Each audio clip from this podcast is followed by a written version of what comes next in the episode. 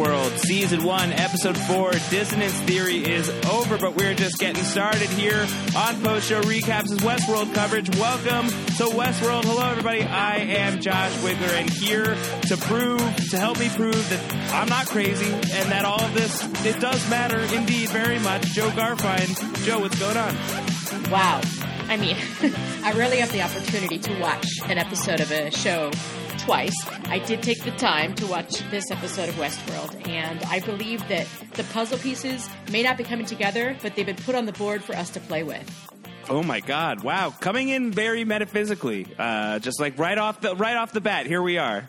That's right. You know me. Yet. Let's let's not even waste any time. Let's just dive right into this.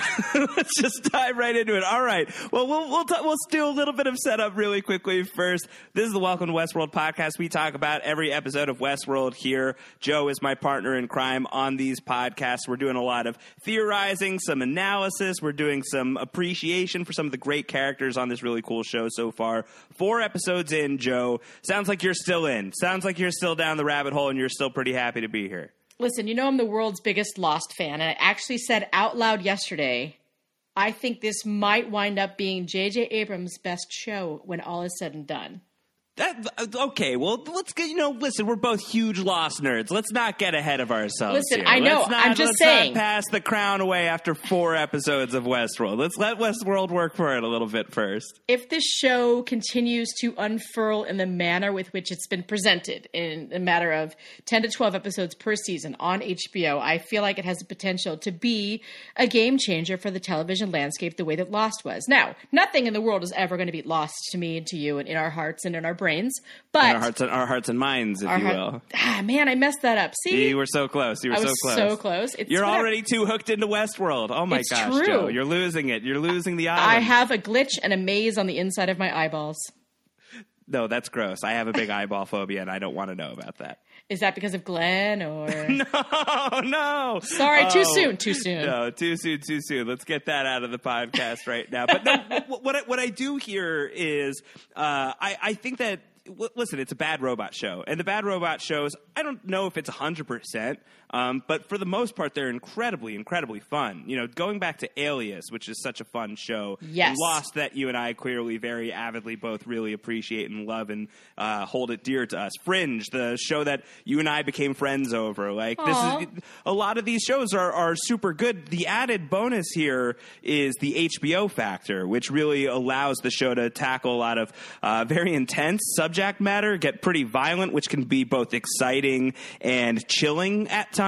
Um, you know, they're a lot freer with their language, so the language could be a little bit more colorful. It's also a huge draw for hardcore mainstream actors like Ed Harris and Anthony Hopkins and all of these people who've come along for the ride. Um, so I think it just it does attract us attract a certain level of quality where you can feel like if these themes that are playing out that are already really very interesting after four episodes, if everything keeps developing the way that it is developing, yeah, this is going to be a pretty pretty historic show. Uh, as it is, it's already really really fun four episodes deep. It is, and I would add to that pile of um, amazing bad robot shows, Person of Interest, which I think is, course, is yes. still sort of underrated and in, under the radar. And I think later I on, still just haven't done it, so I know. don't even know. it'll be appreciated later on. I think studied in technology and communications classes, and I feel like the fact that you know Jonah Nolan's f- fingerprint has carried over to Westworld with the prescient technology. I do love that. So there's a legacy that's that's quite a quite a big legacy they've built for themselves, and I love it.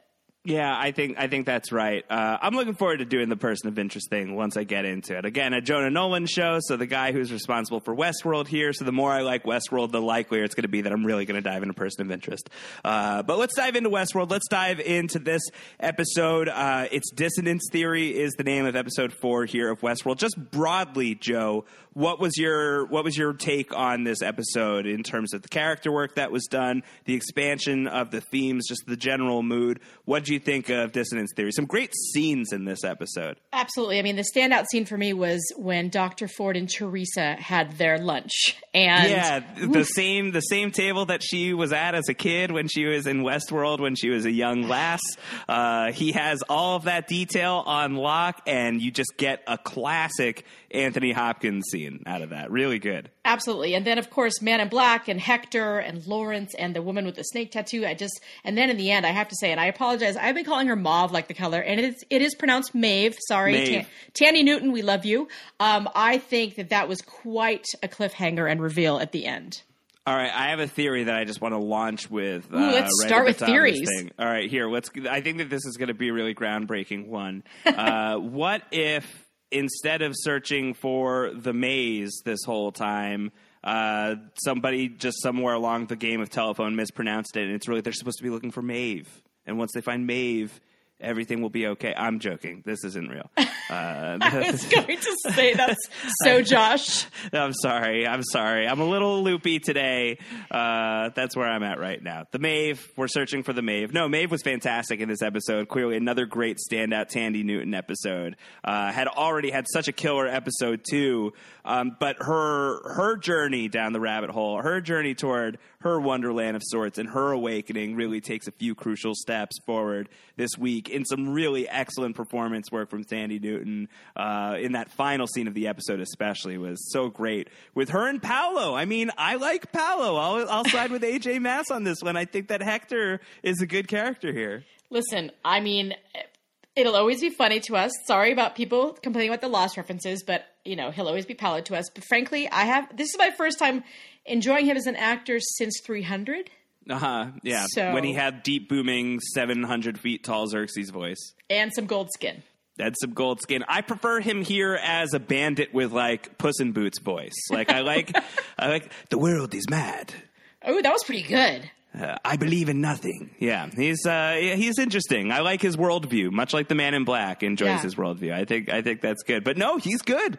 Uh, he's a little dangerous. He's a little bit of a bad boy. He was um, afraid in kind of a cool way in the final scene of the episode when he you know finds the bullet inside of Maeve, and it's confirmation at least for her that quote unquote I'm not crazy and none of this matters. And he seems at least roped into that moment. So no, I thought that Rodrigo Santoro, the actor who plays him, I thought that he did a really good job this week. I was uh, I was impressed. More impressed with him as an actor than I've probably ever been. Actually, I agree wholeheartedly. So let's start by arguing about what's next. All right. Well, where do you want to start? I mean, I think that there's really there's a few major plot threads this week that we can start there with frameworks, and then we can try and unearth any sort of nitty gritty details that we want to talk about as well. But in terms of the four major plots of the episode, and then you can tell me where you want to begin.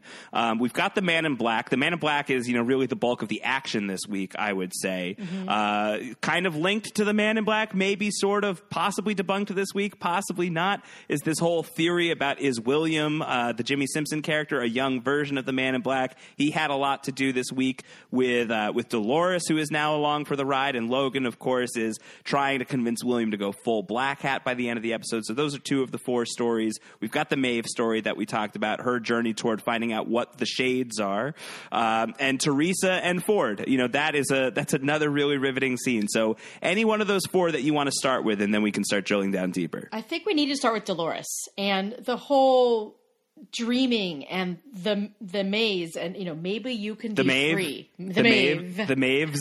the maze you know It's maybe, the, maybe maybe Joe, maybe it's two Maeves, and that's what it is. It's the Maeves, and that sounds that sounds like a maze. I think you've lost your mind Am I? Have I, have I been down here too long? I think so oh my god, I, I died somewhere out there on the park. That's what they will say. They will say that it, they that it was ruled an accident, but they knew me better. Well, here's what you know gets me from the Bernard and Dolores conversation. I do love that they keep opening on these two having their you know their surreptitious meetings. Which, by the way, Anthony Hopkins later on says we know everything about everyone, so obviously he knows about these meetings, and I'm sure all of it's recorded. That being said, so. Yeah, you would think so. they talk about a secret game and the maze, and here I was, and then it sort of you know we've been following Man in Black's journey to find the center of the maze and the game. And what if it started make me think, what if Doctor Ford's new narrative and new land is the end game for Man in Black? That's where the end clue will be. Yeah, well, I think I'm. I'm not. I mean, I'm not sure what the maze actually is. Jokes aside, um, Yeah. but it's it's starting to seem pretty clear to me that a bunch of people are interested in getting there, uh, and it's not just the man in black who is, you know, very gung ho about the quote unquote deepest level of the game and trying to find the maze and scalping heads in order to get maps on the inside of the scalp that takes him to a curious little girl who clearly knows a lot more about her existence than many of these other hosts do, which takes him to the Blood Arroyo, which takes him to Armistice, the Snake Lady, which takes him to Hector, and all of these steps that he is on where it does feel like he is following a quest, like a pre laid out quest. Like With if you free want, reign. Right. If you want to solve the maze, this is how you do it. And he's so far is seemingly on that path. Um, but I but I also get the sense. I mean, we hear from Bernard. Bernard is talking to Dolores in the first scene of this episode and says, um, you know, after she is, uh, you know, really grieving the loss of her her family, and she's talking about how she wants to, you know, she doesn't want to lose the pain. It's it's turning lights on inside like an empty building and rooms you've never been in, and you're expanding, which was such a beautiful way of describing the feeling of discovering consciousness, right? Yes. That's that's one of the great themes of the show is the discovery of your own existence and how would you I mean like you don't have words to really articulate the experience of feeling that because you were a freaking baby when it happened, but these people have actual personalities um, or or at least programmed personalities. They have language they can convey. So there's there's so much um, there's so much beauty in the dialogue of that potentially, and I thought that that was written so vividly and so excellently. So just to stop down for a moment and say that was such an excellently written scene, really performed well by Evan Rachel Wood. Uh, the, Really line, the line that incredible. got me and that it sticks in my head is I adapted it from scripted dialogue about love. Yeah, yeah, Whoa. yeah. I mean, so there's like even something a little bit mechanical about that, but I think that that's, you know, it's really what she's doing there is just sort of uh, overtly describing all of our mental processes. Like, how do you ever come up with a line or a terrible joke like the Maves? Like, you think about that for a minute and like you adapted it from a stupid joke that you had and then it comes out poorly. Uh, and I think that you're seeing something like that here with Dolores where she's describing her thought process that gets her there. So I think in these sort of inhuman characters that we have that are created to look very, very human, I think that they really reflect our humanity in a really interesting way. I thought that that scene really conveyed that well. Um, but more, more, you know, back to the maze thing. I think Bernard brings it up to her after that and says, "Maybe you will be free if you find this thing called the maze. I want to put you on that path." So we're seeing that someone at Bernard's level, which is a pretty high level as far as we know, as far as we've, you know, it's been depicted on the show. But even Bernard is aware of this quote unquote maze. Yeah, I I know, and that's what made me think. Okay, then are is it a complete misdirect? You know, the fact that Bernard mentions it in Men in Black, who has free rein, which is the only he's the only guest who has free rein allegedly in Westworld. The fact that Bernard mentions it, it's like mm, I can't decide if we are being taken or if we are also just supposed to follow the rabbit hole and find the maze as well. Yeah. So do you think that what what do you think Bernard knows? Like how much do you think he knows? Do you think that he's aligned with whatever cause there is behind the man in black? Do you think that he's representing a different side to this? For some reason, I think he's aligned with Ford. Yeah. and I, I, I and actually sleeping with Teresa really as a double double spy. You know, So you're on mole patrol with Bernard pretty heavily right now. I kind of am. Yeah, I, I didn't I didn't used to be, but I'm leaning toward your mole patrol. Leaning toward my mole patrol. So do, are you looking at that as though he is potentially a host? Is he is he a human in your in your idea of this? I'm leaning toward host. I'm leaning toward um, basically Ford creating Bernard, not in the likeness of Arnold, Bernarnold, hashtag, not Love in the Bernardo. likeness, but in making an improved version of someone he hoped to work with forever. Interesting. I like that. I mean, I think that'd be really fun. I think I think if he's also just a dude, I think that there's still a lot to be played with there. Mm-hmm. Uh, but but I think that there's a lot of potential in the in the host Bernard theory, which is why I think a lot of people have had fun with that. Yes. Uh, but I, I think th- I think though the fact that he knows what the maze is, and I think that clearly whatever it is that Doctor Ford is driving at too, like he's razing parts of Westworld with no you know looking back, no reflection, no nostalgia. He tells Teresa later on uh, something to the effect of uh, I forget what he says, um, but he's talking about how he he's not looking back. He's not the sentimental type. I think is what he says. This isn't going to be a retrospective. It's going to be something new. Um, and I think that his something new to me feels like it's going to intersect with what the Man in Black is after. So there might be like different ways of describing what this quote unquote maze is. If it's a literal place, if it's an idea, a concept, if like the idea is um, how how to free the hosts of Westworld and how to really blow this place up. Uh, if Ford has reasons for doing that of his own that are counter to the Man in Blacks, I think that that remains to be seen. Um, but I think that there's there's clear. It's pretty clear to me that there's a lot of competing agendas for whatever this central question at the heart of Westworld is, and it's only really being pursued by the people that are a smart enough and b um, at at the level enough to know that such a thing exists. Agreed. And moving forward a little bit with Dolores, if I may, right after that meeting with Bernard, you know, she wakes up with the gun, whether or not that's Chekhov, the planted gun, or not, we Yeah. don't know. But she deviates and goes to a new part of the park, and then. The, when the, she talks to the little girl, the little girl drew a maze right after her conversation with Bernard about the maze. Yeah, And the girl who, uh, that girl, uh, I'm sorry, she's sorry for the lost reference. She's shorter Ghost Walt, okay? Because she Ghost Walt. she gave Man in Black his clue last week. She gave Dolores her clue this week. She's uniquely and miraculously special, and so the little girl Uh-huh. and that's she attention- loves polar bears. She we already know this from the from the behind the scenes footage that's on the HBO YouTube page. Let's keep track of Lawrence's daughter for sure, uh, Yes. because she says the word "remember" and that triggers Dolores. And this is where I think you and I are going to differentiate our opinions and go down uh, an interesting rabbit hole. I Okay, believe par- parallel rabbit holes. parallel. We're digging Oh God, side by try- side. Okay, okay, so we're not too far away. I get nervous when I'm alone for too long. Okay, good. I believe that just like Maeve a couple episodes ago was seeing a flash forward, a, a premonition, I believe that what D- Dolores saw in the church is actually hasn't happened yet. It's going to be part of the religious narrative in the church that Ford is currently building. Yeah, no, I think I think you and I do diverge on this. I think it's good that we are. I think I think we should be tracking both of these because you know either one could bear out. You're really in on the idea of flash forwards happening already in Westworld, like seeing glimpses of what's to come. We Yes. talked about that with Maeve back in episode two, where I really thought that that was a flashback to a prior life for her, Yeah. and you really think that it's a flash forward to something that she's rushing toward. Um, and you feel similarly with Dolores here when she meets Shorter Ghost Walt, which I love so much and is clearly the hashtag of this episode already. Uh, when when that happens and she is seeing you know visions and she is seeing um, you know sh there's like a, a very it's a very quick flash, but it does look like she's like bursting open church doors. Um, and we certainly know that Ford is developing something with a narrative that either involves a church that's buried in the ground or is inspired by that thing. And I would lean toward the first thing. Um, so you think that she is seeing visions of where she's rushing toward that narrative, going towards Ford's new narrative. I, I think that these are part of the glitch. They are em, embedded premonitions to, you know, sort of serve as a warning, and maybe they're going to alter the path once the, once the hosts have full consciousness. I don't know. Yeah.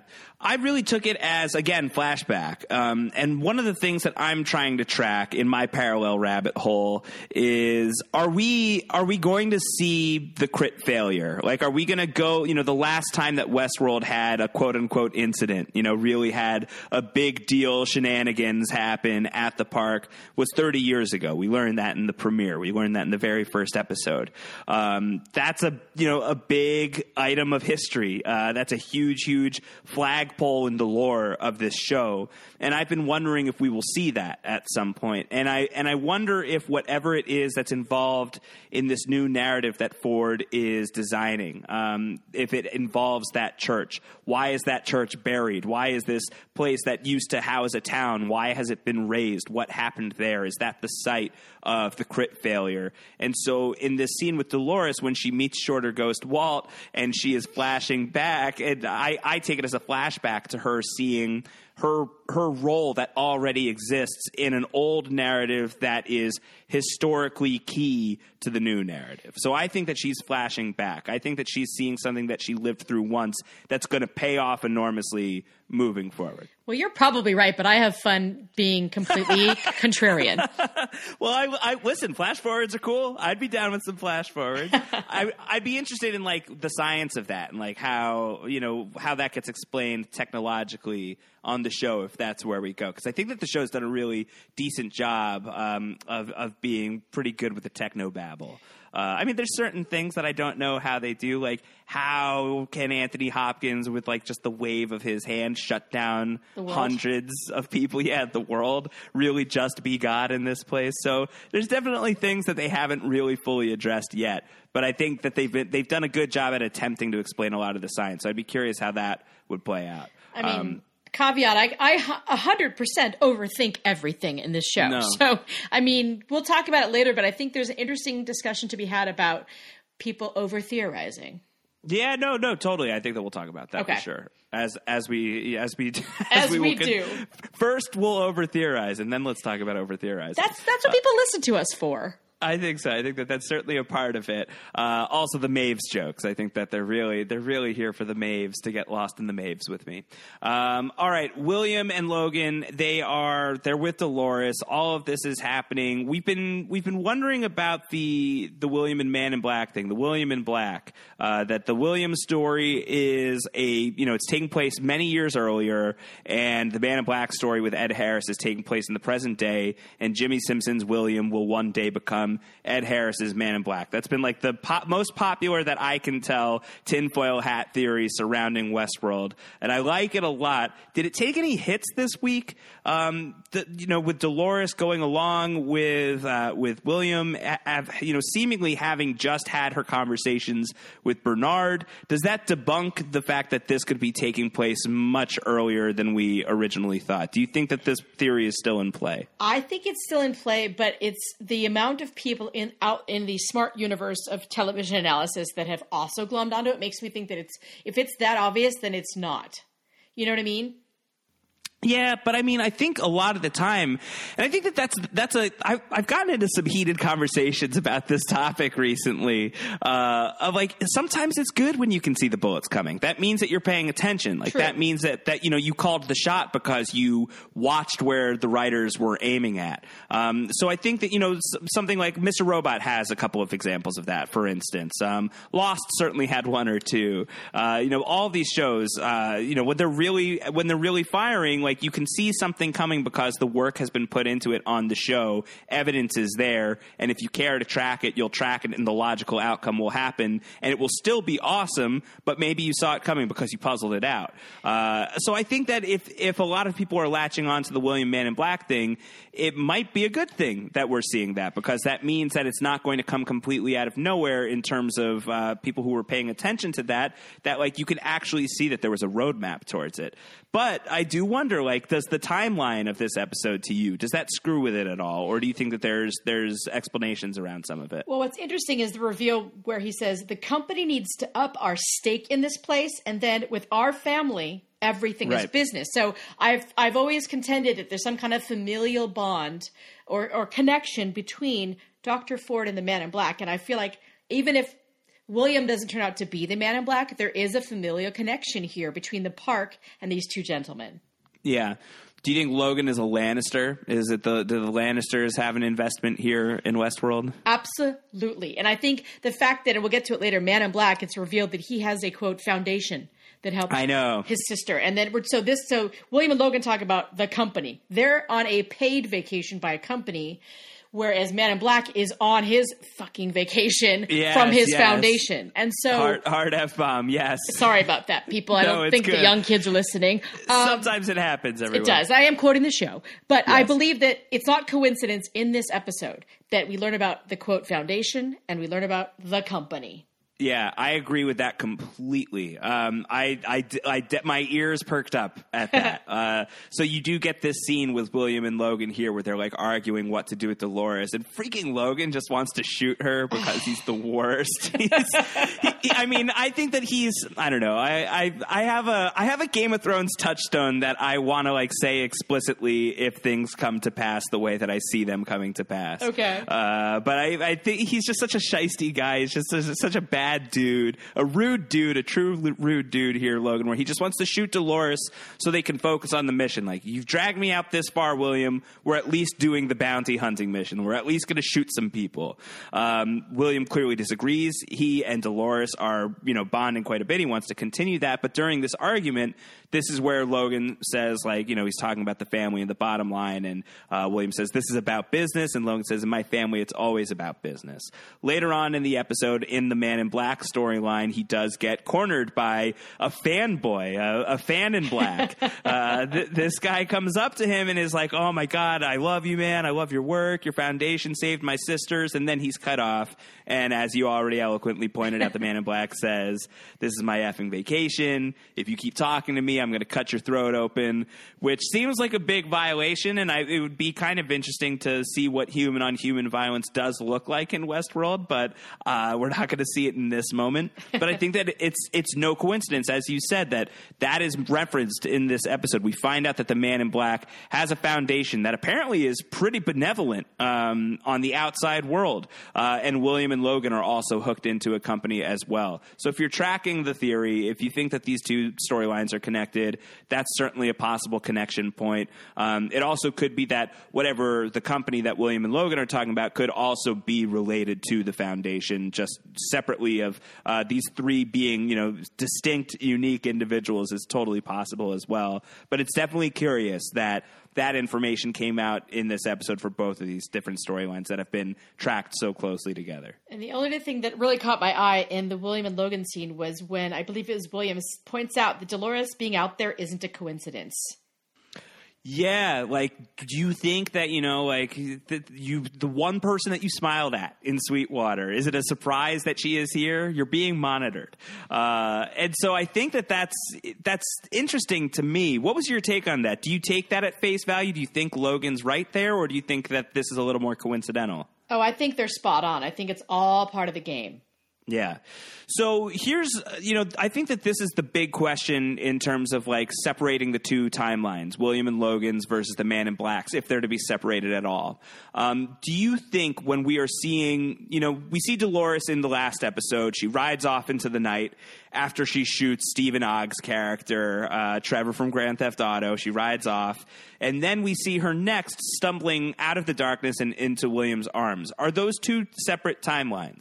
Uh, is that happening at the same time, or are those two different moments in history? And I think that I, that question can still be asked after this epi- episode to some extent, at least, where the first scene of the episode is Dolores talking to Bernard about what just happened at Abernathy Ranch, and then the very next scene is Dolores waking up on the ground with William and Logan. So how is she in two places at once? She gets rescued and goes back to Bernard and then goes back to sleep over at William and Logan's house. Like, that doesn't quite make sense to me. So, at the very least, there's something wonky with the timeline going on. I love that it's not presented in any kind of linear fashion and that these questions arise because it made me start to think.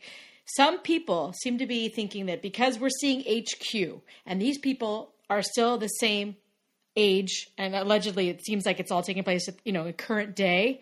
Right. Well, the hosts don't age, so who's to say that the Elsies and the Ashleys and the people who work in HQ aren't the highest end hosts themselves? That's why they don't age. That's why you can't delineate what time it's taking place everybody's a host, that feels excessive. If I'm just to, putting it out there. If we if they, if it's if it's like oh who's like the one guest? The man in black is the only one. He's the only person who ages. I'm not saying everyone's a host, but I'm just saying that there might be some hosts running HQ. I think so for sure. I think I mean I definitely think that there are high end hosts that we've probably met and don't fully know that they're high end hosts. Right, but I'm just uh, saying it would help with the timeline in terms of well, if no one ages, then we're not really going to know unless they lay it out for us what the timeline is. I think that there, I think that there's going to be some sort of um, timeline reshuffling that happens eventually in this season. Like Okay. I think, like some sort of like clarity, like some sort of contextualization, whether or not we're seeing, uh, you know, William and Logan playing out years and years and years and years before the Man in Black story is playing out, and that the two guys are the same person. I don't know about that, but I do think that there's going to be some sort of moment of clarity, of like some sort of like Keyser Soze type of reveal. Probably the better uh, comparison would be like some sort of like memento put together, considering Yes. that this is a Jonah Nolan show, and actually Jonah Nolan and his his not so uh, you know his kind of famous brother Christopher. uh, these guys like to play with time in their stories. Uh, they like to play with surprises and twist endings, and then the prestige and all of that. Oh my god, So I- Inception. Yeah, exactly. So I, I wouldn't be surprised if there's something very layered with with the timeline that's going on that I don't I don't have a fully great grasp of yet, but it's something that I'm trying to watch. And I'm not closed off to the William and Black theory even after watching this episode. Okay, that's fair. Uh, let me ask you a question.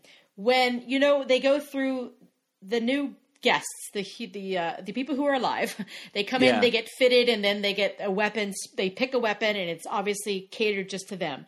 When Logan shoots up that house, he takes a gun from one of the hosts. What does that does that mean anything? That Logan takes a gun from one of the hosts. Yes, when a human takes a gun from a host, is it is it are they gonna like upstairs in HQ go click and then you know how they jammed a gun in one scene? Can they make sure Right. that he can't shoot this? Yeah, I would. I would guess so. Uh, I would guess that they would make. Well, if he has a host gun, like in that moment, and he's like decided to like for himself just claim it and upgrade it. Whoever's watching him is probably like, all right, he has permissions for that host's weapon. Right. Okay. now. I just I thought it was Uh, significant because of Chester. The you know that's what we're calling the gun that Dolores found. Yes, I yes. just think that now I'm paying attention to every gun on the show. Yeah, no, I think it's worth paying attention to. I, I mean, that gun's going to go off, and it's really just a matter of who's going to get slugged by the thing, and that's going to be a great moment. Exactly. Uh, that's going to be really, really fun. Um, what do you make of this whole this whole scene at the end of the episode with William and Logan? Just to like start closing out their storyline a little bit, where Logan kills the sheriff. Uh, because this guy that they've hunted down, Slim, works for El Lazo, who is the ticket to the best ride in the park. Uh, Logan tells William, "Your bullshit mission led us right to an Easter egg." That Uh, was insane. To say it out loud, here we are discussing Westworld's game, and you know, Easter eggs are just. For, I think everyone who's listening to our podcast knows that they're little embedded nods and winks at the audience, referring to something else that they've read or watched, and it happens in Yeah. video games all the time. It happens on television and in film, and so for them to specifically have Logan say that, I thought that was fascinating. Well, the show is, you know, it's a show about gaming, Yeah. um, among, among so many other things. But one of the things that's really bearing out is that this is, a, I mean, Westworld's a game. It's a gigantic, immersive, uh, effectively virtual reality experience in a flesh and blood sort of way, uh, where there's high stakes, or the stakes are are meant to to feel high at least, um, and it's it feels pretty damn real. Um, but for for him to say Easter egg, like Yeah. the language that he would be using is he's viewing this as a game. So in that universe, it's valid, it works, but it's also really cool because it's reflective of our universe where uh, there is a certain level of gaming that's going on in engaging a show like Westworld the way that we are, uh, and the way that a lot of people are liking to, to piece a lot of these, uh, you know, different scenes and uh, pieces of information and trying to weave something out of it because it's a fun thing to do. Uh, so I, I think that it's, I think it's cool. I think it's cool that there's, you know, so much of an overt nod to gaming because it's such a core part of the show. Uh, but I think also a, a key part of a lot of the fandom that's starting to build around the show. Totally. And I, I one of my biggest takeaways from the end of, from that scene was Dolores, like Maeve, remembers being collected by the religious religious lab men. Does she? I, I may have missed that. Uh, she well, she has a vision. Um, uh, remembers being collected after being shot. Oh, that's right. That's right. That's right. So yeah. like, so she and Maeve are on the same wavelength of this game of this glitch.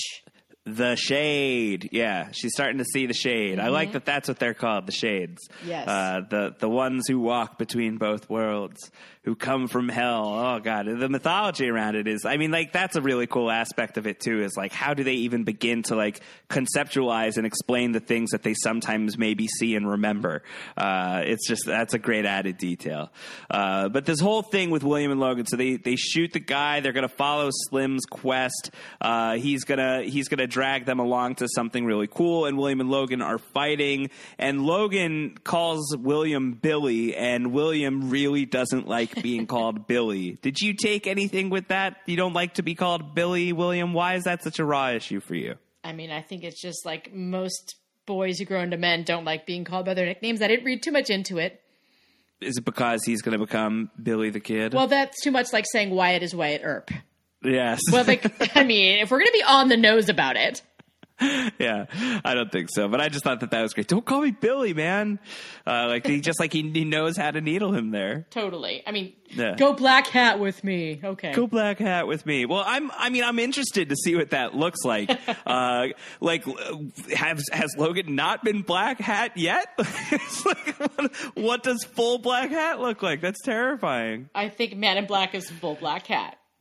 I think Man in Black is full black hat. All right. Anything else from this storyline, or do you want to start talking about the Man in Black proper? Uh, Let's talk, talk. about his story. Let's talk. Let's talk Turkey. Man in Black shows up. He had a week off. He was not in episode three. His absence was missed, uh, and very much felt in his presence here because I think that he's the dominant character of the episode, um, and he's certainly that storyline is by far and away for me the most fun in like a in a way that I don't like to say it's fun. You're warped. Uh, I I know, and but but I think that that's I think that that's that's interesting because there is this this Grand Theft Auto thing that they are playing with on the show, and one of the themes is you know. You should feel a little uncomfortable with the way that we engage games and the, the way that that tr- you know allows us to treat reality. Um, it shouldn't be cool that you just like run over sixty pedestrians after you've carjacked this car in Vice City uh, in Grand Theft Auto. Like you shouldn't be enjoying that. Uh, but for some reason, there's just something. I think it's because Ed Harris is so good. I think that there's there's something uh, relatable about his approach to gaming. I think that there's something really harrowing about the duality of the guy that we now have a better grasp of in this episode, even though it's still pretty murky. Uh, but you know that here he is like one of the most feared or fearsome guests, certainly uh, in the entirety of Westworld, if not just like entities outright. Uh, but in the outside world, this guy seems like he's a pretty good guy. he seems he seems like he's pretty nice. I have a con- I have a crazy new theory to drop right now. All right, let's drop it. After the line about him being on vacation, and we learned that he does have a foundation in the real world, which I'm dying to see. By the way, the real world, The Hanso Um, Foundation. exactly the Dharma It's- Initiative funded. yes.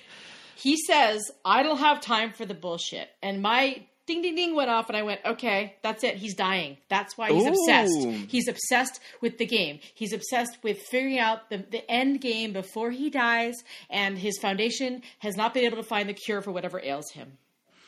Wow. Well, that's really that's compelling. That's really compelling. I mean, like obviously a lot has to bear out for that to go, but like that's a cool way of looking at the character. Yeah. Um, where you know one of the one of the most notable things that he says uh, so far in the second episode, uh, where he says like I'm not going back. You know, Mm-hmm. like he's he's he's here. He's gonna be in Westworld. He wants to die Um, there, honestly. Yeah, you you could you could feel that. I mean, well, he does talk to Armistice in this episode when he meets up with her at the Blood Arroyo and everything, and things are starting to pan out in the way that you know he doesn't know where it's leading quite yet, or at least we don't know where it's leading, but he knows this is the path to follow.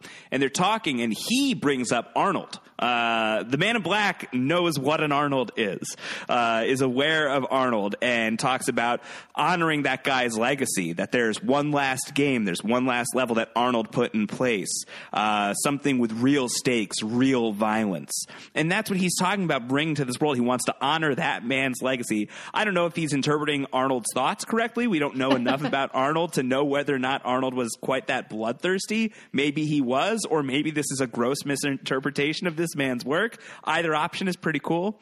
Uh, but but there's there's definitely something to that when he's talking about real stakes and real violence. Like this game is too easy for me now. I want to play on extreme mode. Right. Um, like that could be it. Or there could be something else, but the way that he talks about it with your idea, like there definitely sounds like there's something of, if not a death wish, then an acknowledgement that time is precious, time is short. I don't have a lot of it, whether it's because somebody's going to get to the maze first or I got to get there before the clock runs out on me. I think that's a really cool idea that you just threw out. Excellent. Uh, the line that stuck out for me in this particular sequence from in Black was No choice you ever made was your own. I'm here to set you free.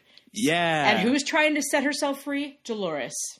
Yeah. well, they'll go for it. Keep going. I, I just I don't know that you know there is obviously a connection between Man in Black and Dolores, and like I've said before, people assume the worst happens when he drags her by her hair into the barn at the farm, and I think that what we're not seeing is they're actually working together, and he's the one embedding the glitch. He's the one leaving the clues because he has free rein. When he's roaming around being nefarious at night, and I think that they don't if they see him, they're not going to question they're not going to see him planting a photo or a gun or see him dragging Dolores off. Maybe there's no camera in the barn, and that's where they're doing the magic.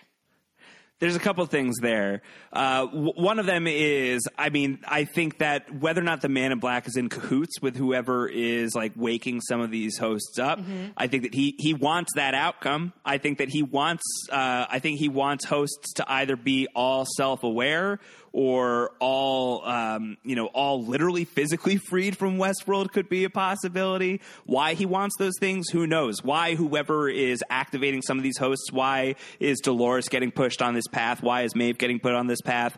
Who knows what's responsible for that? The Man in Black could be a force there, or could be a parallel force that is wanting the same thing. Um, but one one thing that I that I really have latched onto with the Man in Black in terms of like his carte blanche um, and his ability to kind of just like run all over Westworld and do whatever he wants with no you know consequences. Uh, he basically has a blank check here Yeah.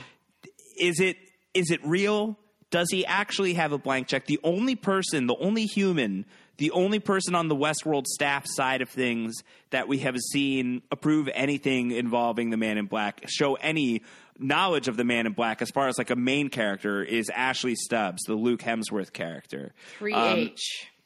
3H, Triple H returns. Uh, and I, I found that curious. Like, he's the one who says that man gets whatever he wants. Uh, the man in black in this episode puts in a request for a pyrotechnic on his cigar, which, by the way, freaking cool. That was cool. he actually asks for two because he needed one for himself and one for the cigar he gave the sheriff.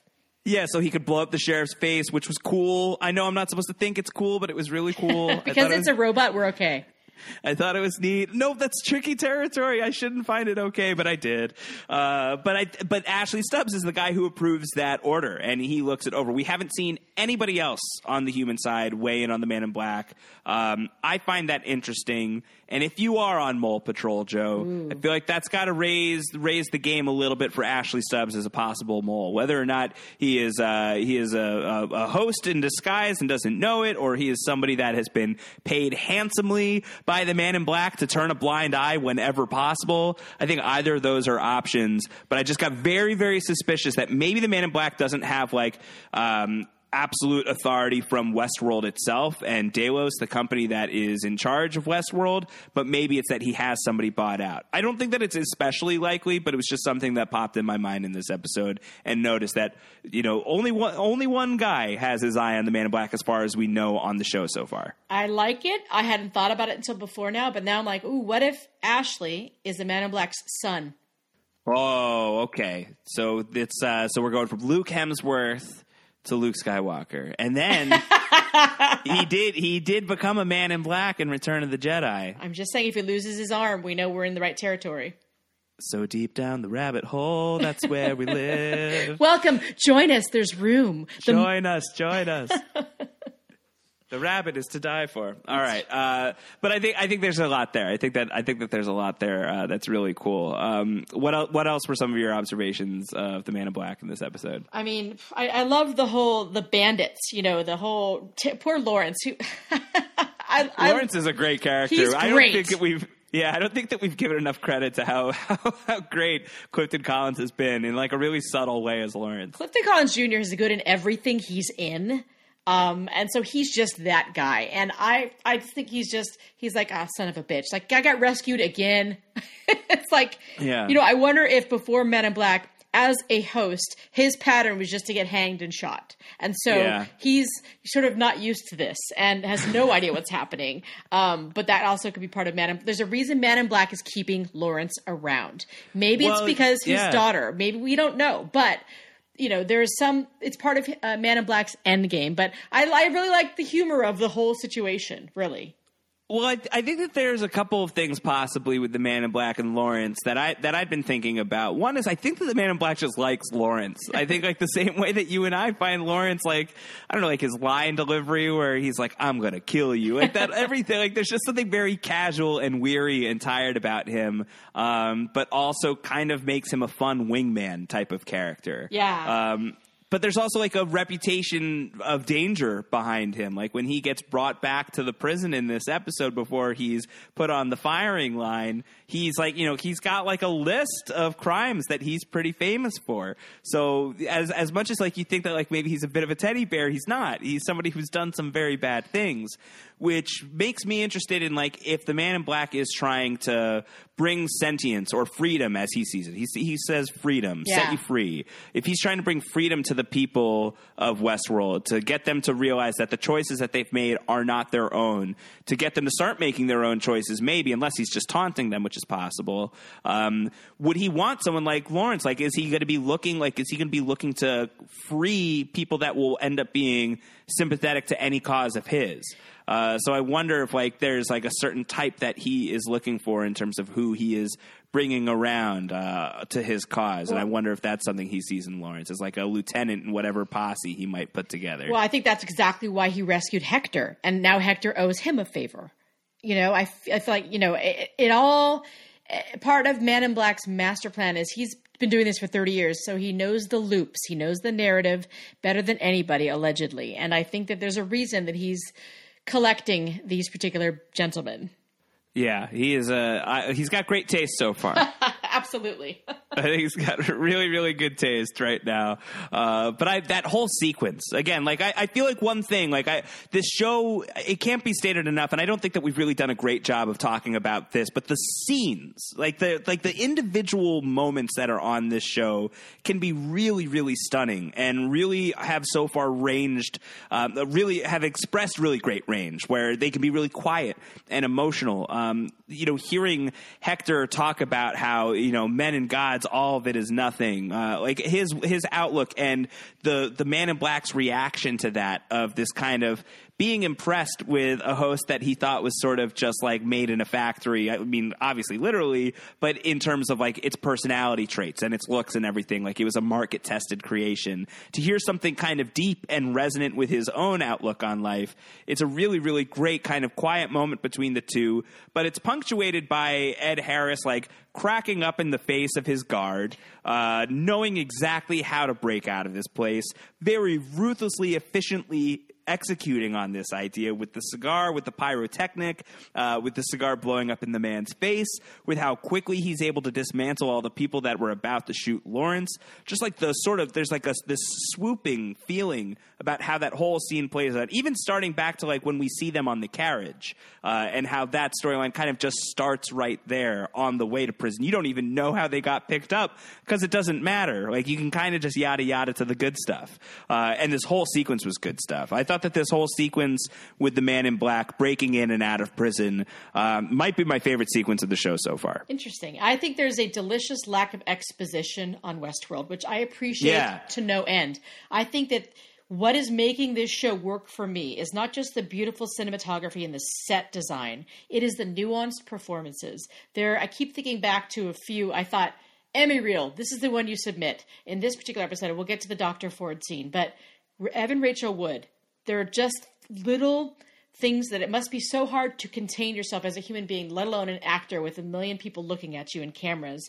She plays that role. She switches it on and off so well, but it's very subtle. And that's why I like the idea of her being Alice in Wonderland and we're following her follow the right, white rabbit. And I just I, I'm very drawn to her both I don't think of her as a host at all. And so Yeah. I think it's all it's a lot of credit has to be given, obviously to the script, but to her performance. Um, there are little twitchy things about Bernard that I appreciate. And I feel like these actors have really enhanced what we're seeing. You like when he looks down his glasses? Is that a possible reverie? No, I know people are obsessed with the glasses. I am not. Yeah, yeah, I like the glasses. As a glasses guy, like part of it's like, I mean, part of it's ridiculous. Yeah. but part of it just it just looks great. Jeffrey Wright looks really good when he's just like passively looking beyond his glasses. Well- it's a good look for him. I think he should just keep rocking it. Well, for a brief moment, I thought, well, when he takes off his glasses to quote clean them when he's in with Dolores, is that his recording device so it turns off and he puts them back on to record? I'm just hmm. saying these are things that cross my mind because I am that person. Yeah, uh, I I had not thought about that. I just thought I just thought of them as a survival tool. That's all I can view glasses as, That's fair. as at any time. Uh, as somebody who needs glasses in order to exist, otherwise I am in very big trouble. one more one more thing about the Man in Black, unless you've got anything else, but one that I want I want to talk about for sure is this final scene of his when him and Lawrence roll up on Teddy, and Teddy has not been killed. How about that? Teddy is still alive, and we have now survived an episode of Westworld where Teddy has also survived. Teddy so far still alive. Unfortunately, Teddy misery is all you get, and he is. What's going to happen now? Is he is the Man in Black letting him loose? Is Teddy joining the party? Is it going to be Man in Black, Lawrence, and the Teddy show? If so, that's interesting. I, I what I found interesting is it seems like the hosts are only collected once they're dead. So when he's a rotting corpse on a tree and still has a heartbeat, they leave him up there for part of the game. Yeah. I thought that was fascinating. But then I was thinking about how we were talking about how he's working with Hector and he's working with Lawrence. We're talking about the Man in Black. Well, there are two, quote, good guys so far that we have seen presented on screen. We've seen Teddy and we've seen William. They're both good guys. They're one's human, one is a host. What is going to be each of their roles with the Man in Black? If William isn't the Man in Black, if they're in the same timeline and they're both of the young cute gentlemen who are both are both enamored with Dolores. There's a connection between Dolores and Man in Black. I don't know what the through the through line is here, but there's something there's something with Teddy, there's something with William, and there's something with the Man in Black. Yeah. Well, one of those guys. I mean, if we're talking about you know Boone, we're talking about. I said Boone. You said Boone. talking- yeah, well, it's because I was going to say like one of these guys is going to get booned if that's the case. Like, because I feel like I don't feel like Westworld is big enough for the love triangle of William and Teddy and Dolores to last for too long, and my money would be on the guy who has died a thousand times and has been resurrected a thousand times, making it through, and the human maybe not making it through. So if that's where we were going, I would say that uh, that William's is going to get booned. I would say he's an X Man, Teddy, so he can't die. That's true. Well, I mean, uh, maybe maybe very wisely you erased X Men: The Last Stand from your memory, Joe, because Cyclops very much does die in it. It's bullshit. Sorry, everybody. I'm shh, don't talk, we don't talk about that movie. It's fine. Oh, that movie is so bad. Uh, not for nothing. When I I did do an interview with James Marsden about Westworld a couple of weeks ago, and it's just part of the preamble banter. I told him how much I loved uh, X Men, how I'm an X Men fan, and he said, "Oh, well, then that means you either love me or you hate me." He, he- like that's how he started. Like he he feels like Cyclops is this maligned character, and I said, "Oh, I love you, James Marsden. I've got no problem with what you did. I have a lot of problems with what got done to you." He appreciated that, so Oh, I felt like we connected. Yeah, because he was great. He was a great Cyclops, horribly misused. We can get into that on another podcast on another time. We shall. Anything else? Anything else from the Man in Black storyline this week that you want to talk about before we move on? I'm sure I'll bring him up again, but I think we need to spend some time on Dr. Ford. Let's talk about Dr. Ford. Let's talk about the other heavy hitter actor on the show. And a show filled with heavy hitter actors, but the two Titans obviously Ed Harrison and Sir Anthony Hopkins. And wow, did we get an Anthony Hopkins scene in this episode, right? I mean, whoa, this is good. This is good. This is very good. Really, really great scene between Ford and Teresa. That's sort of it's set up with Teresa and Bernard. You know, they're doing their thing. It's after the fact, and like she's you know exhibiting signs of nervousness, and nothing gets past the super perceptive Bernard. And he kind of like talks her through, encourages her to be uh, confident ahead of the meeting with Ford. She needs to meet with him because the board is concerned with the new narrative that he is developing. So even going into the scene between Teresa and Ford, it's cool that you kind of have your fingers on the pulse of where Teresa's at.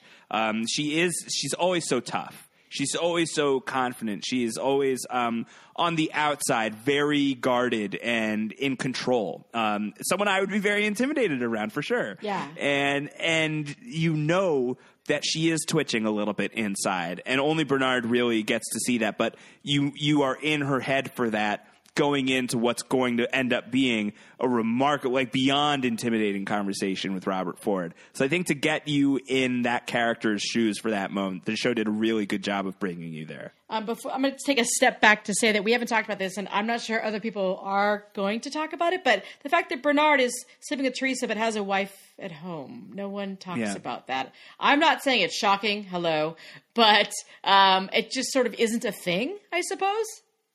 You mean with Gina Torres? Yeah, the- why would they bring it up unless it has a ramification later, right? Well, I was wondering if. I mean, we don't have any clarity as to whether or not Bernard is still married, right? Right. I don't think. I mean, I haven't been staring like to see if he has a wedding ring or anything like that. I'm sure that you could go back and you could find out. Um, my impression was like their son died, and they're you know they're only talking by video conference. To me, suggested that they're probably not together anymore. Okay, yeah, that's interesting. I just, I just, I just thought about that. I'm like, oh, I thought he was married. Oh well, and not that it, it, No, it- it doesn't. it's a good point. Yeah, it just like they brought her up for a reason. I thought, well, maybe it's a, it's a recording on a loop that he has the same conversation with her just to re- revisit. Yeah, I mean, if you want to go down the Bernarnold path, like I think that that's that's definitely something to latch on to. I mean, there's still some Bernarnold happening here. I, I def- I'm definitely not away from that all the way yet. For those Uh, keeping track at home, the hashtag is Bernarnold, like Bernard and Arnold, in case he is the same one. Yes, that was from last week. That was from last week. This week, the, the front runner still remains uh, Shorter Yes. Ghost Walt. Uh, But let's. I have a scene. I want to ask you if you if you notice this when Teresa Yes. walks out to the field. okay, and she's she, you know he says dr ford says you know follow me did you notice that in that field uh, the workers were the the hosts created for the red river narrative that were completely that when when dr ford said no he then put them to work in the fields building the new narrative they are, Oh. they are dressed in character out in the field really? yes Well, that's brutal. I just thought that's a big fu to Sizemore, that little worm. he created this wow. whole narrative, and he went through and created all these new hosts, and then freaking Ford puts them in the field building his new narrative. It's so great. That's so hardcore. I had completely missed that. Wow, Ford is such a jerk. I love it. It's the little details like that. There, you know, it's not even an Easter egg because it's really right in plain sight. But the, there's some. I would tell people that if you have the time to pause and sort of absorb scenes, you might appreciate some of the nuance a little bit more. That was that's really great. I'm looking forward to checking that out. That's really that's really fun. Yeah. Um. So the so the conversation between Teresa and Ford goes incredibly well for Teresa. It's just a it's a pleasant conversation. They see completely eye to eye. No fear tactics have to be used. It's really pretty straightforward. Right. Not. I'm like, it's not. what scene did you watch? I'm in an alternate timeline. Uh, yeah, no, none of that. None of those things. It's harrowing. It's horrifying. It's really scary. Um, this is the great thing about Anthony Hopkins is he can be benevolent, like he can be in Atlantis mode, Yep. or he can like Atlantic City or whatever that movie was, or he could be Hannibal Lecter. Uh, you know, he kind of he can ride a very very wide range of emotions. Uh, he can he can give off a lot of different vibes, and he can do it within the same character as as we see here very effectively on Westworld, where there have been moments where you feel bad for like Ford as a guy past his prime who's really only being kept on as a courtesy. Like there were early moments where that really was the feeling, uh, and you feel terrible for you know someone with so much wisdom and history and capability that's just cast aside like that. And then you're seeing Ford run a scalpel on the side of a host's face just because he can, and now apparently turning all of the Odyssey on Red River hosts into into his slaves. Yep. Uh, and then talking to Teresa the way that he does in a real like. Um, I am the danger. I am the one who knocks. Like him kind of going black hat, going a little bit Heisenberg over here. Totally. In this scene with Teresa. it's just this is why it's so incredible. This is why even four episodes in, Westworld is a real treat so far because you've got powerhouses like Anthony Hopkins delivering work like this, and Ford is turning out to be like all things in Westworld, as he said, very complicated, a very complicated guy, and this scene is a real spotlight on that complication. I mean, the whole fact that the, the insight we get, he had a bet with Arnold, and he Yes. created a hundred storylines. Yeah, I mean, and that Arnold preferred hosts. I thought that was a very good good piece of information for us. Yeah, Arnold preferred the hosts. He held he held a dim view of people, uh, which is which is what Ford says.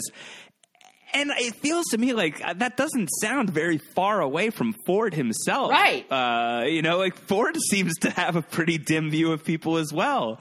I think that he prefers the host as well. I think that a difference that's starting to come out in like the little information that we're getting about Arnold and what his viewpoint of the hosts was and wanting consciousness in the hosts and Ford not wanting it. Like I think that the whole he preferred the hosts, maybe Ford prefers the hosts as well, but I think these two men prefer the hosts for very different reasons. Agreed. I I just had a really crazy thought. Take it out. Let's do it. I mean, is anyone around at the park still working there from the Arnold days? Because if not, what if there was no Arnold? Yeah, and it's just like him, just like having uh, like a, a projection, like a different personality of his own, or is Yeah. it just like he's yeah? Dr. I Robert thought- Arnold Ford. Yeah, I've thought I thought about that. I've thought about like is Ford is Ford talking about himself as this Arnold character actually Ford? I don't think that that's impossible. D- Jekyll and Um, Hyde. You know, I think that there there definitely could be. I think that that idea, though, the Jekyll and Hyde, could also be. I think that it could still be present in Ford, even if Arnold exists as his own character. But I think that the Jekyll and Hyde duality could potentially exist between Arnold and Ford as separate men. Okay. Um, but but I think that there's there's definitely something there. I mean. It, whether or not it's two guys or it's one person with two sides, whatever it is, it's clearly somebody who who shared a vision and then parted ways. But much like you and I in the flash forward and flashback rabbit holes, I think we're still tunneling Right. pretty parallel, just towards different things in, in a different way. Um, and I think a lot, obviously a lot more contentiously in this in the universe of this show than you and I for sure. Uh, but I, I you definitely get that sense in the way that Ford talks about Arnold. Oh my gosh. I mean, like if you're wondering like what actually happened to Arnold, and like if one of your theories is like, well, clearly Ford, uh, you know, ripped his face off and broke out of Westworld by wearing it, you know, a la Hannibal Lecter. Like obviously Ford had Arnold for dinner. Like if, if that's where you're if that's where you're going, I think that this this whole scene, this whole monologue about Arnold, definitely built that case. Uh, you know, when he's talking about how Arnold, uh, you know, he begged me not to let the money men in. I told him it's fine. You guys didn't know what you're paying for. You thought it was just another business venture or a theme park, but it's an entire world. We designed every inch of it, every blade of glass, and here we're gods, and you're merely our guests. Yes. Uh, and as he's saying this, he's exhibiting complete dominance and control over every single thing around him. It- Um, and that line that he had a couple episodes ago, you can't play God without also, you know, playing the devil. It's like that stuck with me. Yeah, yeah. So, well, so that's what I mean is I think that you're you, we've already seen it within Ford. Um, whether or not like it's an actual alternate personality, there is this black and white duality within the man himself. Uh, I think it it really is God and the devil. You know, both are on his. You know, there's the angel on one shoulder and the devil on the other, and there are moments where he is uh, he's listening to one and he's ignoring the other, and vice versa. Uh, and who knows, like to what end? Like who knows what his ultimate you know his ultimate feeling is and what he's driving toward and why he wants to do all the things that he's doing but it feels really nefarious to me I know. i don't know about you I- it feels pretty pretty pretty scary I just I like the way he was. I had to rewind and, and write down like he said about Arnold. He lost his perspective. He went mad. Yes. I haven't. I've always seen things very clearly. as he's saying this like a total lunatic you know? Like just the again like he plays that so well. Like his face doesn't change very much. Like his mouth is really agape. He's really bearing like his lower jaw. You can really see it. And he's just saying sadly he lost his perspective. He went mad I haven't. You know, it's like, yeah, of course. I haven't, as you well know. Sure, I know, Dr. Ford. Absolutely. You are totally sane. You are definitely not an insane person standing before me right now. Do you hear the lambs, Teresa? Do you hear the lambs? Yes, yes. What did they tell you, Teresa? the yeah. fact that he paused the world, or at least the West world, during his speech, uh, you know, was that to assert his control and power to emphasize his words to Teresa? That's how I took okay. it. Like a, a, total power move, a complete display of dominance, and saying, like, we've had a lot of people like you over the years, and so many have found ways to make it work, uh, but not all of them. We've all, he says, we've almost always found a way to make it work. I'm curious about that almost. Mm-hmm. Who was, who, who did it not work out with? But he says, I'll ask you nicely, please don't get in my way. And I think by showing off what he just showed off, he's hoping uh, that actions will speak louder than words, but why not throw in a few words just to drive the point home? And also the realization she has that she visited the park, sat at that very table. He has an archive of everything, of every employee, of every visitor, every host. He has, he is the puppet master. I mean, yeah. So he can manipulate anything and anyone, and so that's something we need to keep in the back of our mind as we watch this entire show. I think so. Uh, I also really enjoyed when he, you know, it's not just that that he knows. Like he knows that she's with Bernard. Yes. Uh, and he says, "I hope you'll be careful with Bernard. He has a sensitive disposition." Mole Patrol, which could Mole Patrol. I mean, it could just be insight into like you know he's worked with Bernard forever, so who knows? Uh, like you know, maybe Bernard is a very sensitive man. He certainly seems like a sensitive man to me. Mm-hmm. I get that you know, he definitely has that side to him. That's definitely a, a softer guy. Uh, or he knows that Bernard has a sensitive disposition because he programmed him to have one. I think that he knows about the surreptitious meetings that Bernard is taking with Dolores, so he knows that he is worried that he's going to be like Arnold and he's going to care more about the hosts than the humans. Yeah. Yeah, I think that there's there's a lot of possibility there. I think that it's definitely likely. Uh, the final note of this scene is uh, you know the the guy like apologizes for spilling the wine and everything. And he's going to clean it up, and Ford's like, "Yeah, don't worry about it. It doesn't matter anymore." And we see just like this massive bulldozer is heading toward the compound. This restaurant that has a place in Teresa's history that is now about to be razed right in front of her, or possibly with her in it if she doesn't get out fast enough. Uh, but he says, "Tell the board my narrative will be built on time, and it won't be a retrospective, as I'm sure you all feared. I'm not the sentimental type. Um, fascinating, fascinating. Well, and because you think the new narrative is, you know, un- uncovering, unearthing a buried prior narrative. It's interesting that you think that because he said it won't be a retrospective, but he could be uh, inserting pieces of a historical narrative to be triggers.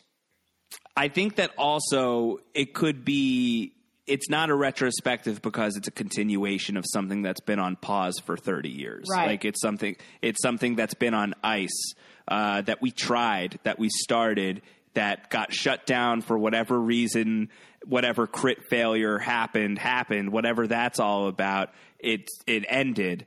And this isn't so much a retrospective because it's not like a nostalgic throwback.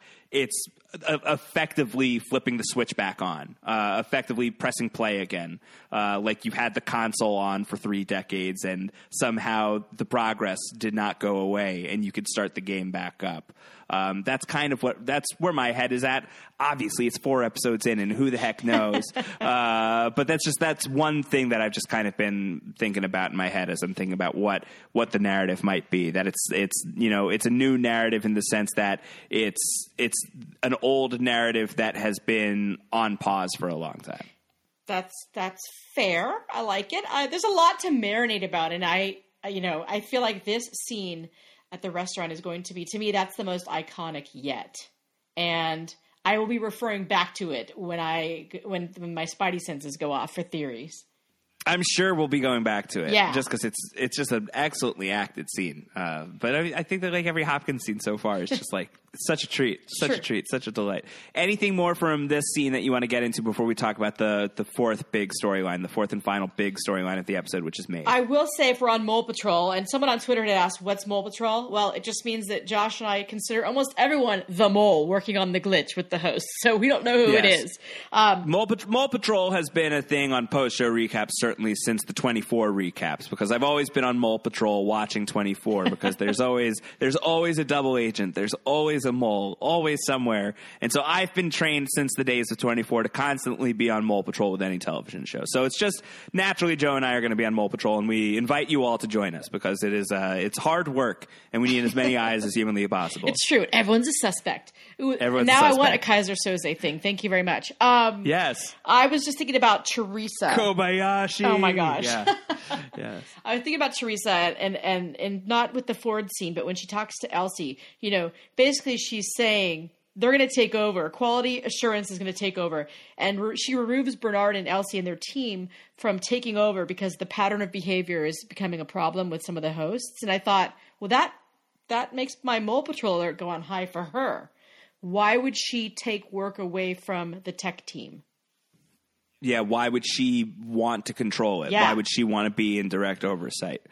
I mean, like, there's a pure explanation. Like, if she is just legit, which is like, this is getting out of hand, and my job is to make sure things don't get out of hand, and so now my job like has to be taking over this thing. Like, I think that that's like just like the in the job destri- description easy answer. But of course, anyone wanting to take over this situation. You should be a little bit like, why do you want this? Right. You know, is is it for reasons outside of your job? So yeah, it definitely gets the alarms going for sure with her a little bit. And I have my eye on Elsie. I don't know why. I don't know where, but that girl No. is going to be essential.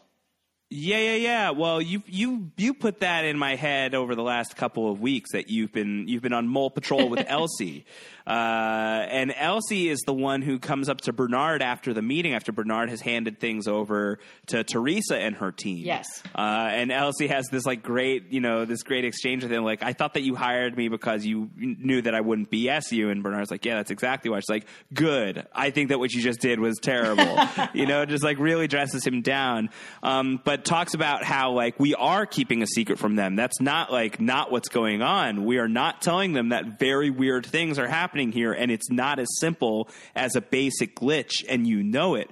Um, and she really is driving that home for Bernard. And one of the things I forget the exact line.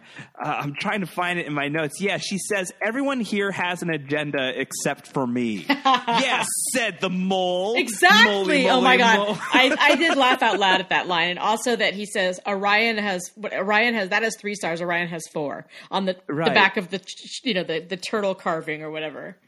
Yeah. I think it's actually a clue part of the map and the maze. That this what this uh what this map Yep. is this this carving. Yep. Yeah, it feels like a good bet to me. Okay. I like that. But yeah, we can move on to Maeve if you'd like. Yes. Let's move. Let's move on to Maeve, who is what's happening here in the saloon. Flash. Th- this has to be flashback, right? I mean, if she's talking about through the episode and she's like going to dig the bullet out of her own abdomen later on in the episode, at the end of the episode, and she's having a vision here of getting shot dead in the gut, then that's got to be flashback, right? What about when she sees Clementine all bloody and shot? right. You think that's Right. happened, and then the bullet is from that scene after she was already reinserted into the narrative. That's what I'm Okay, saying. okay, yeah. I'll go with you on that one. Okay, yay! yeah, no, I, that that's how I that's how I how I had viewed that. If you had had a flash forward interpretation, I'd love to hear it. Uh, I don't at this particular time.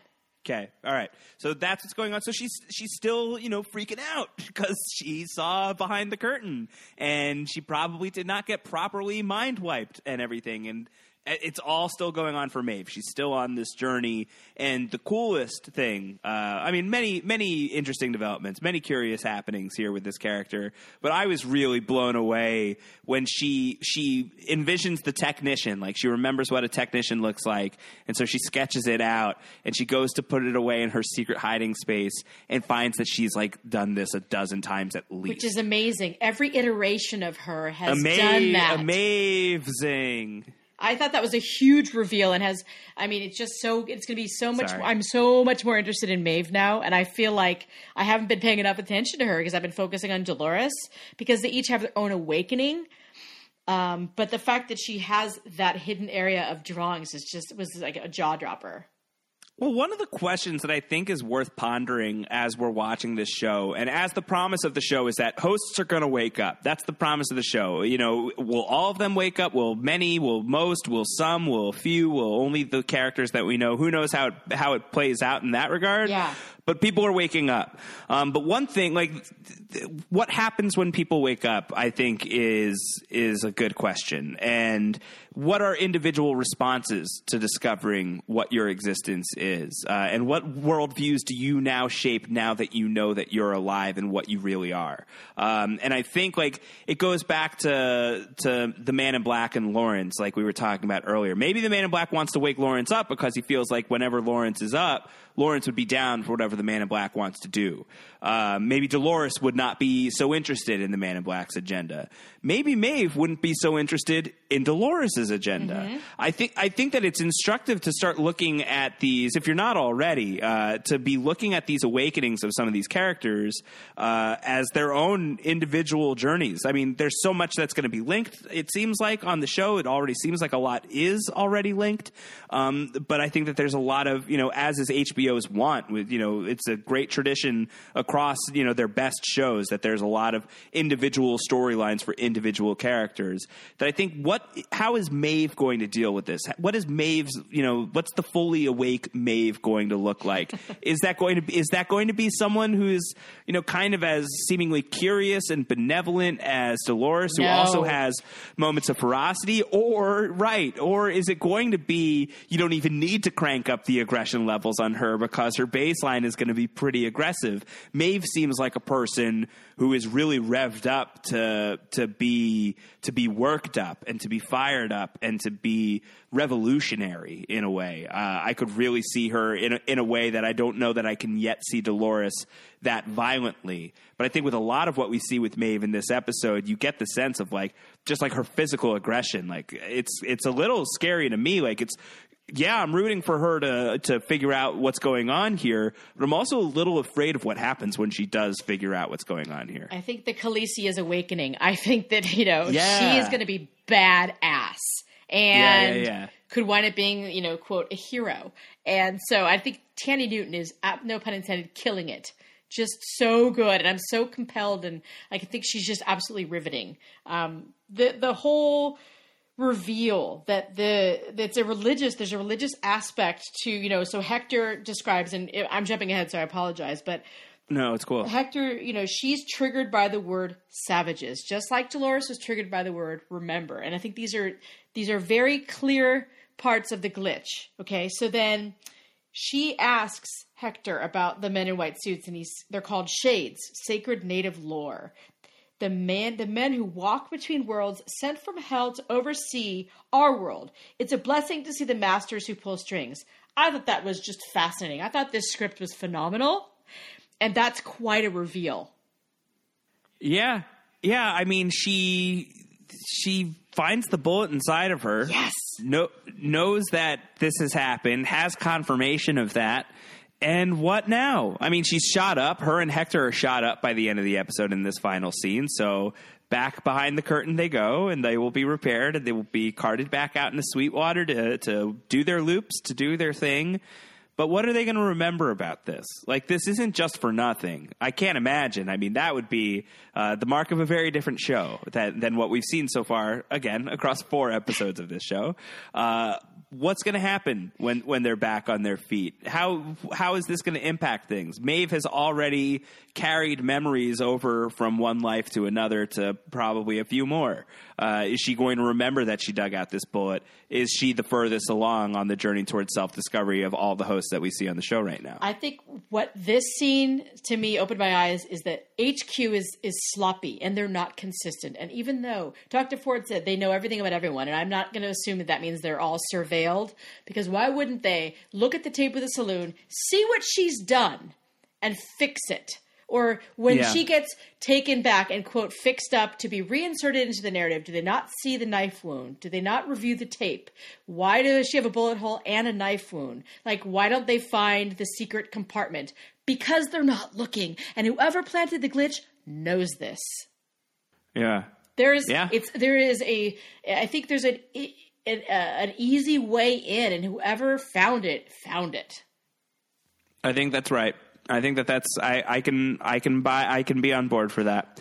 Um, it's cool. It's a it's a really cool final note to leave the episode on. Like a, a, a really really both exciting and chilling. Like when they're you know when she's figured it out and he, and again like Rodrigo Santoro just like shaking and just sort of like the brashness of Thandie Newton's physical movement and just pulling him in and this whole I'm not crazy after all and none of this matters and just the way she like gobbles up his face just like you know just like so like kind of madly Yeah. uh, that you know kind of like you are a little crazy I thought was was so cool and so kind of like fiery and romantic and epic and and dangerous uh, as the bullets are coming through. It's just this sort of really epic note to leave the episode on, uh, and I can't wait to figure out what the what the next step is for this. I think that it's it's telling that she has she has illustrated the shade a few times before. Uh, I I don't know like how how long has she been close to this? Uh, is this her first time? And like those are just like the past few days uh, that she's been repeatedly having this moment. Is this over the course of years that she's been having this moment? Yeah. Um, I just I find that fascinating. I think that that's a really cool aspect of Maeve. Me too. And I'm just again, I'm totally drawn to her, and I'm just I'm really more invested in her storyline between episode two and this one. And I, I I keep saying it, but she's up there for me in terms of Emmy contention. I feel like this is some of her best work ever. This is a really good show for actors. Oh my gosh, Uh, it's a showcase. It's a showcase. It's a showcase show. I mean, six more episodes. Let's see how the season wraps up before making any judgments. But uh, I could I could see it being a contender for sure. There's a lot of really good acting going on here. Uh, the only thing would be like determining like who do you divvy things out to. Totally. Uh, like you have a few front runners in Ed Harris is great. Anthony Hopkins is obviously great. Uh, Evan Rachel Wood is obviously great. Thandie Newton is obviously great. Bert, you know Jeffrey Wright is obviously great. So how does that even play out? It doesn't feel fair. You'd have to expand the categories, but uh, That's fair. Uh, or or make some hard cuts, or make none of them at all. Who knows? Right. Maybe everyone is going to be really bad from this episode forward, but somehow I doubt it. Me too. Somehow I doubt it. Um, what else from the episode you want to touch on, uh, just sort of free range style, before we start wrapping up here? There's nothing in particular, but you know, in the opening sequence, which I think is just stunning. The oh, you know, the opening Beautiful, credits, yeah. the piano, the White Walker playing the piano. Um, Yes, they keep yes. showing the music, and and obviously it's playing on the piano in the saloon. And I was thinking that music looks like code. What? And they have very specific songs. I think it was The Cure this week that they had on the piano, by the way. Uh, Yes. For those keeping track at home. So I just love little things The song was called "A Forest." If you would like Oh to look it up, a, for- a forest by The Cure. I love it. I just Yes. I was thinking that you know it's i the the code the music is in the opening sequence and we hear it every time in the saloon and who's always in the saloon? Maeve. Maybe there's some glitch embedded in the music. It looks like code. Again I'm and we let's let's talk about too let's talk now again I'm crazy about rabbit holes and theorizing because I overthink everything but to me it's a great joy to do so So, so let's do that first. I just want to validate you a little Okay. bit uh, because we've gotten feedback. Of course, you guys can send your feedback into us. Westworld at postshowrecaps.com is our email address. Hit us up. We'd love to hear from you guys. Uh, you can also hit us up. Postshowrecaps.com slash feedback is another way you can do that. And we're on Twitter. You can reach us at Joe Opinionated, at Round Howard. We always want to hear from you guys. But we heard from Ashley Price uh, this week, who had sent in an email um, about the player piano in relation to the woodchopper's carvings uh, and the Orion constellation or that that is no longer Orion. Uh, so it, it it's- it's clearly that's not it. It's debunked by Bernard. Uh, Ashley herself says, as someone with a vague knowledge of astrology, I immediately questioned this, given that it doesn't resemble Orion much at all. She continues, It did, however, instantly call to my mind another image that we have seen repeatedly on the show the punch holes that feed through the player piano each morning in the saloon. This piano has been featured prominently in each episode, and we already get the sense that the piano starting up each morning is related to the start of each character's activation and loop.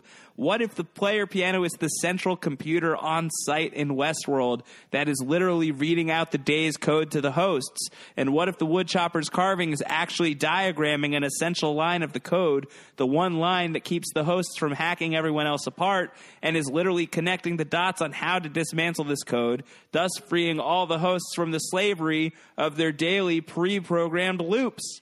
What do you think about that, Joe? We've got this this email from Ashley about the player piano. Is that too far down the rabbit hole for Listen, you? Listen, high five, Ashley. We, we have the same kind of brain. Um, this is what I love because it shows that it's not just people like us who are delving deep.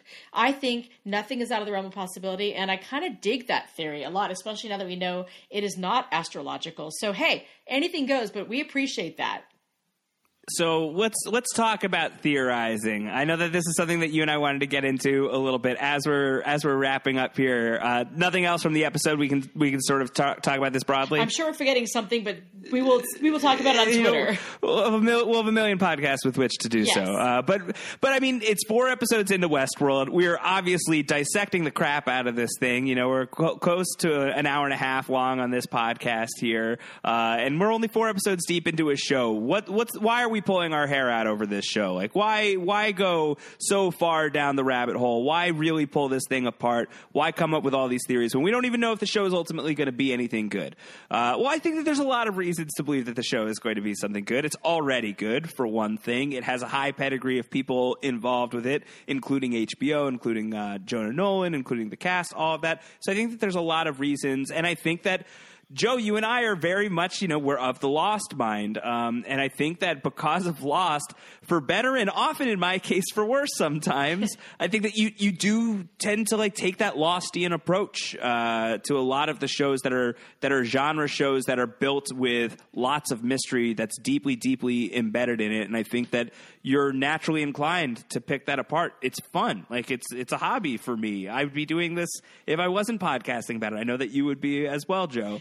Um, but but I know it doesn't sit super well with every single viewer, uh, right? Necessarily. And but those are the viewers who also don't listen to podcasts about about it. You know, they watch it, they go on with their life, and that's totally fine. People did that with Lost too. And to me, and I think to you, and, and to a large subset of people who are now podcasting and writing about Westworld, Lost changed the way we watch television. Um, it wasn't just the Easter eggs, it's the depth of the choose your own adventure almost of every scene and character, open to interpretation.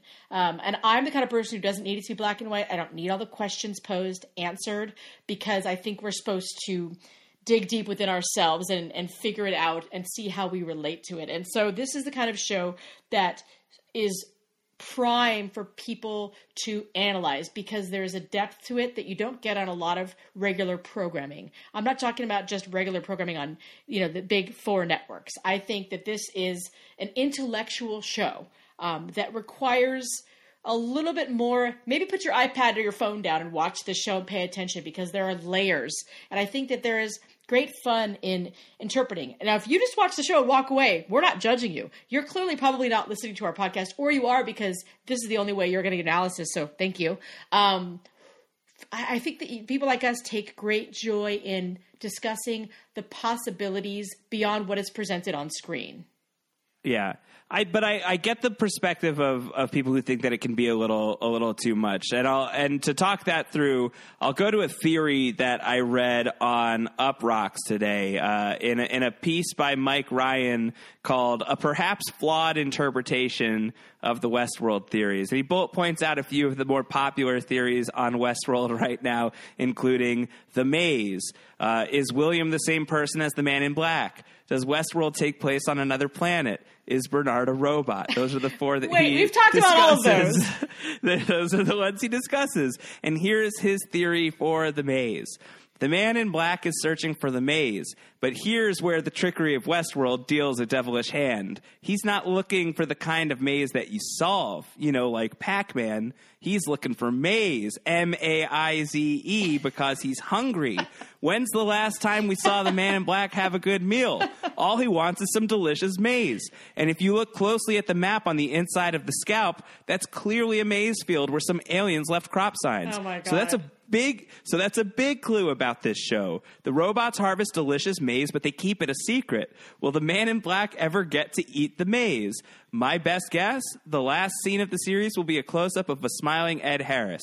He will look at the camera and say, "Hot damn," then bite into the maize. Okay, that's that's hilarious. That's Mike, that's Mike Ryan's explanation of the maze. So it gives you a bit of an idea of what Mike is writing about about Westworld over on Uproxx. And in fact, just to quickly read his intro to the article, he says, "It makes complete sense that after only four episodes of Westworld, we are all trying to decode its meaning like it's ancient scripture, as opposed opposed to something being written in a conference room with a box of donuts in the corner. but Westworld deliberately leans into its mystery, fueling more and more speculation about this wonderful new world we are watching. Ahead, we will break down all the clues and try to figure out where the next 10 seasons are headed based on these first four episodes. so let's try to discover what it all means together because this is all very, very important. Now, he obviously wrote that with tongue in cheek. yeah, I I think so. I think very much so. Mike Ryan's a hilarious writer and a really really smart, good writer uh, that people should be reading if they're not. Um, but I mean, I get the point. Like, it's four episodes in. Some people have gone really loco for Westworld so far, myself included, yourself included.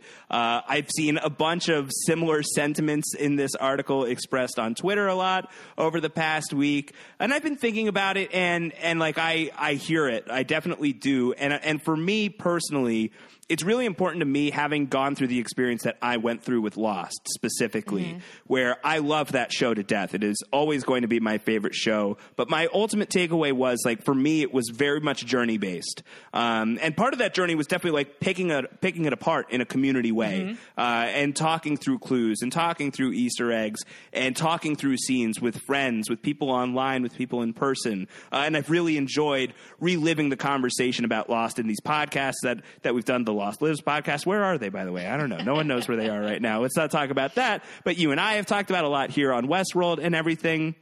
And so I still I still love that. And we're definitely doing a lot of that here on this podcast. A ton of theorizing, a ton of that. But for me on Lost, a lot of the theorizing didn't ultimately bear out. And sometimes I don't think that answers were fully thought through. And I got really frustrated uh, in the short term when things didn't pan out the way that I really, really wanted it to connect on.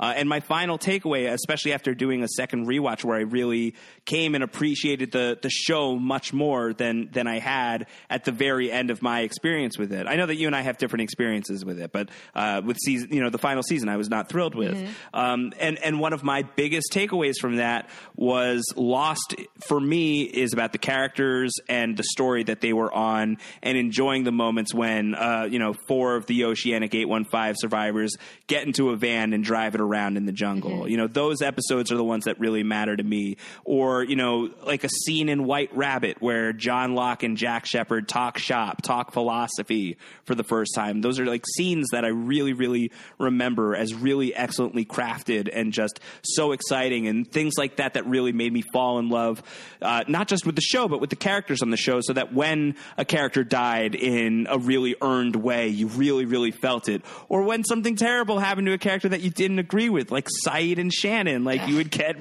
appropriately incensed over. So that's something that I really, I, I really do feel like should not get lost in the conversation about Westworld moving forward. And that's one thing that I, that I definitely want to, want to pick up moving forward is really talking through characters, talking through performances and talking through scenes and those being big parts of the reason, if not for me, the main reasons why I'm starting to really fall for this show. The theorizing is awesome and we're doing a great job with it and I'm having a ton of fun with it. I just don't want to lose sight of the characters either. And I think that we're doing a pretty good job with both, but you guys are the judges, so you get to tell us. I think the tide has shifted since Lost. I mean, I, I covered it extensively with a theory blog from 2006 to 2010, I believe, and it went from people making fun of me to people starting their own blogs. And now look at the fact that if you look at the TV and film podcasts on iTunes, in the top 50, 20 of them are Westworld. We are not alone in that we yeah. have been completely drawn into this world, and it has stimulated our brains in a way that I cannot recall another show collectively has done so. Not as great as um, The Americans and Leftovers and Mad Men and